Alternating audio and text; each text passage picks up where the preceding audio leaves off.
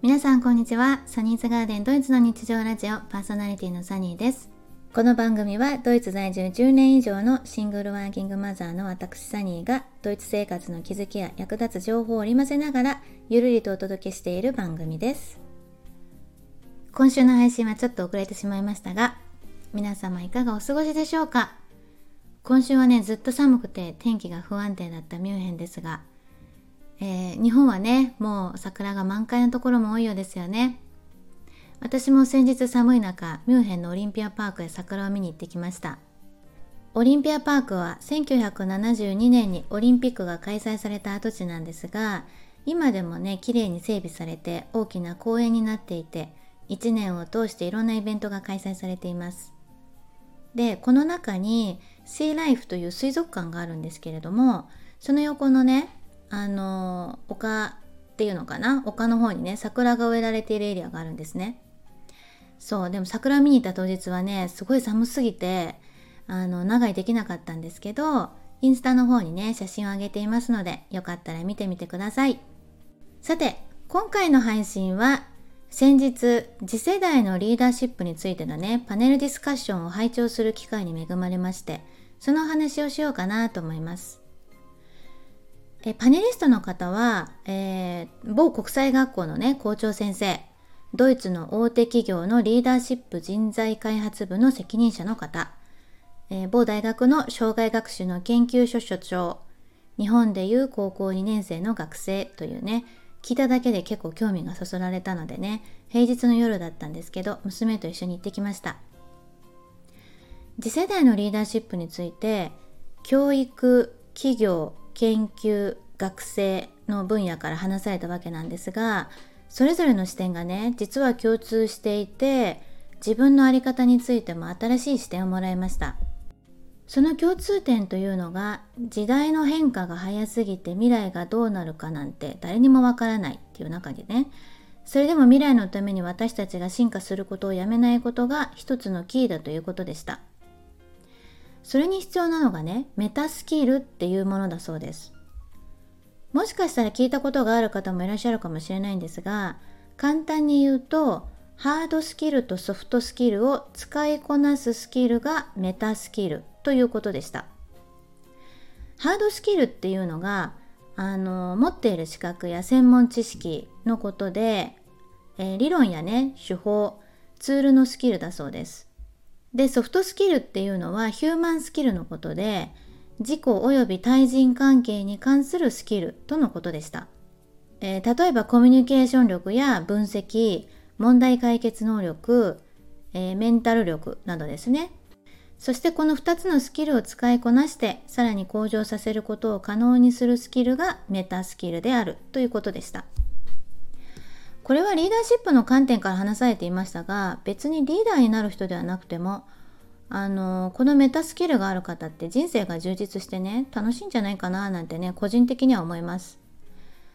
うん多分あのあれですよね会社員でも学生でも主婦でも、えー、年金暮らしの方やセミリタイアとかねファイヤーして自由に暮らしている方でもあの関係ないと思うんですよね。うん、多分ね無意識的にメタスキルを身につけている方もいるとは思うんですけれども、うん、やはりこれにはね意識的に自分の持つスキルが何かスキルの定期的な棚卸しは必要なんじゃないかななんてね思いました。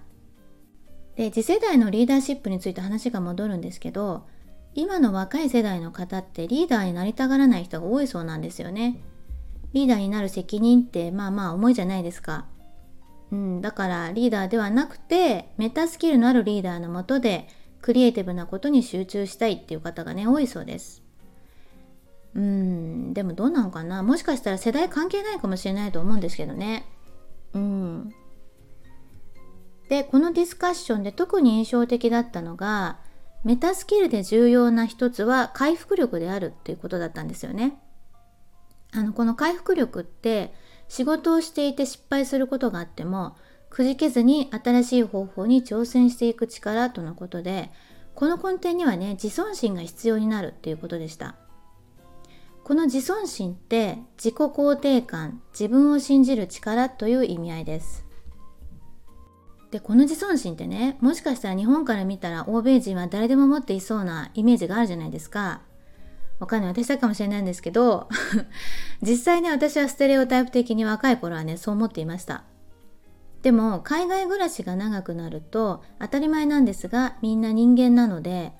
あの育った環境やねそれまでの経験で人によって自尊心や自己肯定感の割合って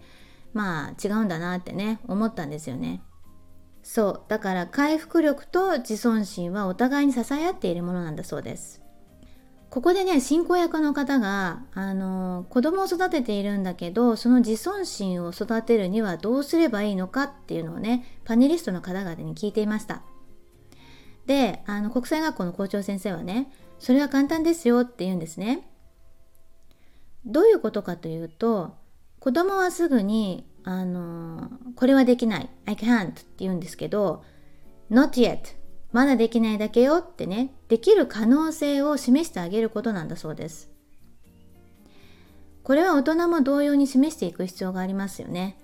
あの失敗が怖いとか回復しなかったらどうしよう失敗を人前にさらしてしまって恥ずかしいという恐怖や恥じらいが勝ってチャレンジができない場合ってあると思うんですけど